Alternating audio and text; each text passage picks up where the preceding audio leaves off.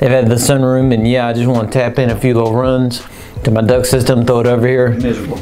No, not going to happen. Not going to be comfortable because now you're building three walls of glass, and this lady in particular was it was on the southwest side of her house, and she was like, "I'm using my unit."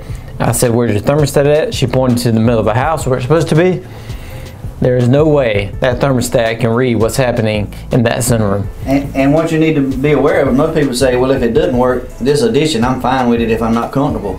You're not just going to be not comfortable in that room, it's going to affect the whole house because when you take that air off of that duct system to go into that room, you're taking it from somewhere that needs it in the rest of the house. So you're not just going to be affected in that new area, you're going to start suffering in your old part. Yeah, it's gonna. It's, I mean, it affects the whole envelope. What we call the house is the envelope. So it. I mean, there's a cause and effect. It's like taking medication. I mean, yeah, you're you're curing one thing or you're masking over symptoms, but you could have higher blood pressure or it could lead to liver problems. You know, there's always a cause and effect. So when you start tapping into existing things and not sizing it properly, you're going to have challenges.